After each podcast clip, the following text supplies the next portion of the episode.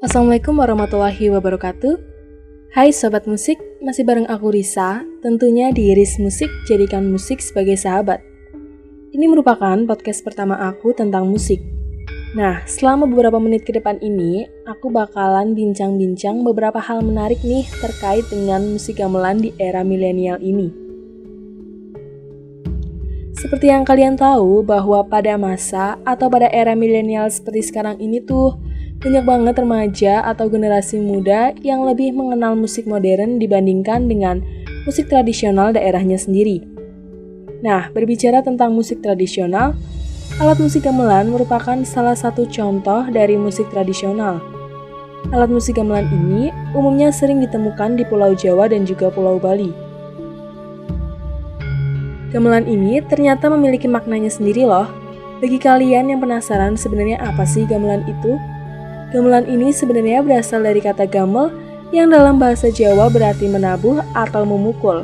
Sehingga dapat disimpulkan bahwa gamelan yaitu alat musik yang dimainkan dengan cara ditabuh atau dipukul. Nah, sobat musik, untuk gamelan Jawa ini umumnya digunakan untuk mengiringi sebuah kesenian wayang ataupun pertunjukan tari. Selain itu, berdasarkan salah satu laman yang aku baca nih, yaitu dari laman tribunewswiki.com, Ternyata di Surakarta sendiri, gamelan ini memiliki beberapa jenis berdasarkan fungsinya loh sobat musik. Mau tahu jenisnya apa aja? Yang pertama yaitu ada gamelan gede, yang mana pada gamelan gede ini terdiri dari ricikan yang lengkap antara laras lendro dan juga laras pelok. Nah, untuk yang belum tahu perbedaan laras lendro dan laras pelok, aku mau kasih infonya nih. Laras ini sendiri dalam musik modern disebut dengan tangga nada. Untuk laras lendro sendiri, merupakan urutan nada yang terdiri dari lima nada dalam satu gembyang atau oktav. Nah, nada-nada tersebut yaitu Ci, Rolu, Monem. Istilah tersebut merupakan singkatan dari angka dalam bahasa Jawa, yang mana Ci berarti siji atau dalam bahasa Indonesia yaitu angka 1, Kemudian ro yaitu loro atau dalam bahasa Indonesia yaitu angka 2. Kemudian lu yaitu teluh yang dalam bahasa Indonesia berarti angka 3. Kemudian mo yaitu limo yang dalam bahasa Indonesia berarti angka 5. Kemudian yang terakhir yaitu 6 yaitu 6 atau dalam bahasa Indonesia berarti angka 6. Selain laras lendro, terdapat pula laras pelok. Laras pelok yaitu tangga nada yang terdiri dari tujuh nada yang berbeda. Nada-nadanya yaitu Cirolu, Pat, Monempi. Nah, setelah mengetahui apa itu laras pelok dan laras lendro, aku bakalan lanjutin lagi nih tentang jenis gamelan lainnya. Selanjutnya yaitu ada gamelan wayangan. Dilihat dari namanya sendiri, gamelan ini biasanya digunakan untuk mengiringi pertunjukan wayang. Jenis gamelan selanjutnya yaitu ada gamelan pakurmatan. Untuk gamelan pakurmatan ini sendiri memiliki beberapa jenis loh sobat musik. Jenis yang pertama yaitu ada gamelan monggang yang di lingkungan Keraton Surakarta digunakan untuk mengiringi grebek mulut pada saat keluarnya gunungan. Kemudian, jenis yang kedua yaitu ada gamelan carabean yang dimainkan di kalangan rumah keluarga keraton pada saat mempunyai hajat sebagai simbol untuk menghormati para tamu yang datang. Kemudian, jenis yang terakhir dari gamelan pakurmatan ini yaitu ada gamelan kodok ngorek. Di daerah Keraton Surakarta, biasanya gamelan ini dimainkan pada saat raja menghitan putranya. Selain itu, gamelan ini juga digunakan untuk mengiringi acara pernikahan. Kemudian, jenis gamelan selanjutnya yaitu ada gamelan sekaten. Gamelan ini biasanya dimainkan hanya satu tahun sekali di Keraton Yogyakarta dan Surakarta, yaitu pada saat memperingati hari lahirnya Nabi Muhammad Shallallahu Alaihi Wasallam. Nah, sobat musik, jenis gamelan yang selanjutnya yaitu ada gamelan gadon. Jenis gamelan yang satu ini hanya terdiri dari kendang, siter, kender, Slentem, gambang, dan gong aja loh. Nah, gamelan ini biasanya digunakan untuk keperluan hajat sederhana saja seperti hitanan, pindah rumah, ulang tahun, dan lainnya. Jenis gamelan selanjutnya yaitu ada gamelan cokekan. Nah, gamelan cokekan ini terdiri dari kendang, siter, dan gong bumbung atau gong yang terbuat dari kayu. Kemudian jenis gamelan yang terakhir yaitu ada gamelan senggani atau sengganen. Nah, gamelan ini terbuat dari besi dan kuningan. Gamelan senggani atau sengganen ini sendiri terdiri dari bonang baru, bonang penerus, dembung, saron, selentem, kendang, kenong, dan kempul saja. Nah, sobat musik, gimana nih sedikit info seputar gamelan? Pastinya menarik dong. Selanjutnya, aku mau nanya nih ke sobat musik semua. Kalian udah pernah belum sih main gamelan? Kalau belum pernah, yuk cobain main gamelan, karena main gamelan itu gak kalah asyik dari main alat musik lainnya. Selanjutnya ini aku bakalan bahas poin penting di podcast kali ini. Yap, apalagi kalau bukan gamelan di era milenial. Dari banyaknya pendengar podcast ini, siapa sih yang gak suka musik? Pastinya semua orang suka dong. Nah, di Indonesia sendiri, musik tradisional merupakan salah satu musik yang cukup populer di kalangan masyarakat loh. Musik tradisional sendiri seperti gamelan memiliki ciri khasnya masing-masing sehingga dengan adanya ciri khas ini menimbulkan keunikan sendiri dari musik tradisional. Tetapi, mengapa pada era milenial seperti sekarang ini masih banyak remaja yang tidak menyukai musik tradisional? Padahal, musik tradisional seperti gamelan tidak kalah bagusnya dengan musik modern. Nah, dengan masih rendahnya minat generasi muda terhadap musik tradisional, salah satunya yaitu gamelan, terdapat beberapa upaya untuk meningkatkan minat generasi muda terhadap musik gamelan di era milenial ini. Salah satunya yaitu dengan mengenalkan musik gamelan ini di kalangan generasi muda khususnya. Mengenalkan itu gimana sih maksudnya? Nah, maksud dari mengenalkan di sini itu yaitu kita sebagai generasi muda memiliki kesadaran untuk melestarikan musik gamelan dengan mencari berbagai pengetahuan terkait dengan musik gamelan sejak dini tentunya. Hal ini bisa dilakukan melalui media sosial, karena pada era milenial seperti sekarang ini, generasi muda lebih dekat dengan media sosial.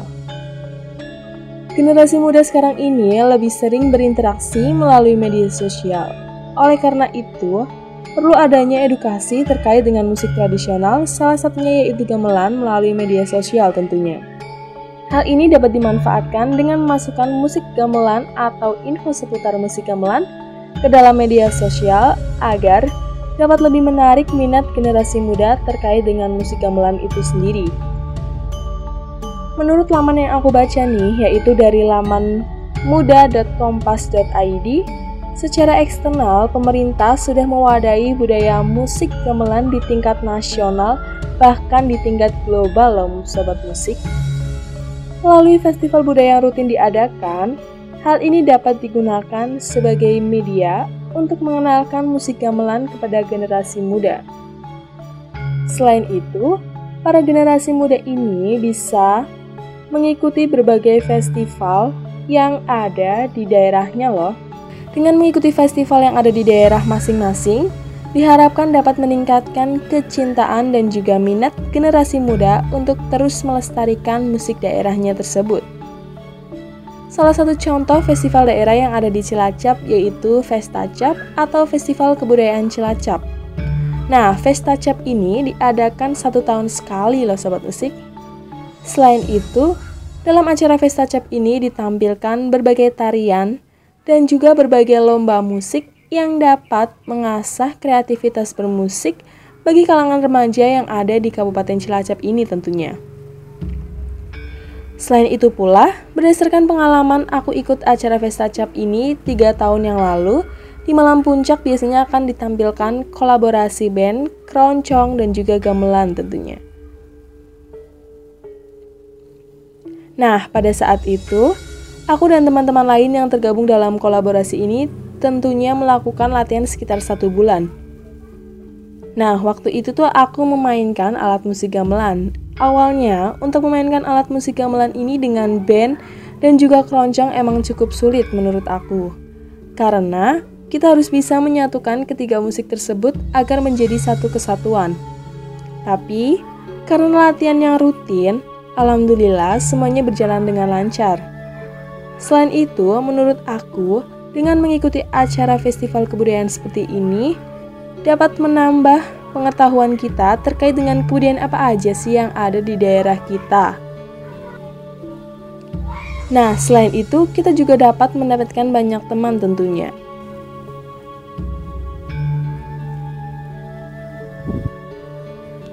Selain itu, dalam acara Festa Cap ini terdapat pula perlombaan band.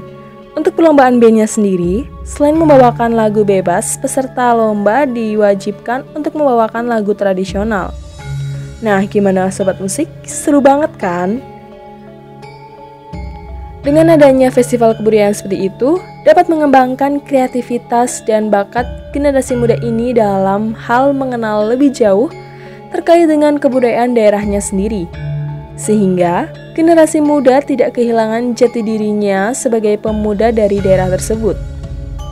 Selain itu pula, dengan adanya festival kebudayaan di daerahnya masing-masing, generasi muda juga akan lebih mengenal musik tradisional seperti gamelan tentunya. Selain mengikuti festival kebudayaan, upaya lain yang bisa kalian lakukan untuk meningkatkan ketertarikan terhadap musik tradisional khususnya gamelan adalah dengan mengikuti ekstrakurikuler karawitan yang ada di sekolah kalian tentunya. Kalau misalnya nggak ada ekstrakurikuler karawitan itu gimana? Kalian bisa kok ikut kegiatan di luar jam pelajaran seperti sanggar kesenian yang berkaitan dengan alat musik gamelan ini. Nah, sobat musik, berdasarkan pengalaman aku ikut ekstrakurikuler karawitan di bangku SMA ini, Aku dapat banyak banget pelajaran yang berharga loh.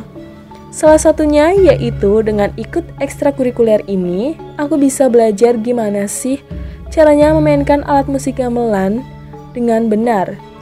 Selain itu, aku juga belajar gimana sih caranya menyelaraskan antara satu alat musik dengan alat musik lainnya agar terdengar selaras atau agar terdengar kompak. Selain itu pula, dengan mengikuti ekstrakurikuler karawitan ini, aku belajar gimana caranya supaya aku bisa bekerja sama bareng teman-teman yang lain untuk memainkan lagu-lagu yang dilantunkan melalui gamelan ini bisa menjadi satu kesatuan. Tidak ada yang tumpang tindih atau saling mendahului satu sama lain. Nah, mungkin dari aku untuk podcast kali ini cukup sampai di sini dulu. Inti dari podcast aku kali ini yaitu kita sebagai generasi muda harus bisa untuk lebih mengembangkan musik tradisional, contohnya yaitu musik gamelan. Karena musik tradisional merupakan jati diri dari suatu daerah. Sehingga sebisa mungkin kita harus bisa lebih meningkatkan minat kita terhadap musik tradisional tentunya. Selain itu pula, tadi juga disebutkan bahwa terdapat banyak banget upaya yang bisa kita lakukan untuk terus meningkatkan ketertarikan generasi muda terhadap musik gamelan. Contohnya yaitu dengan menyebarkan berbagai informasi terkait dengan gamelan di berbagai media sosial.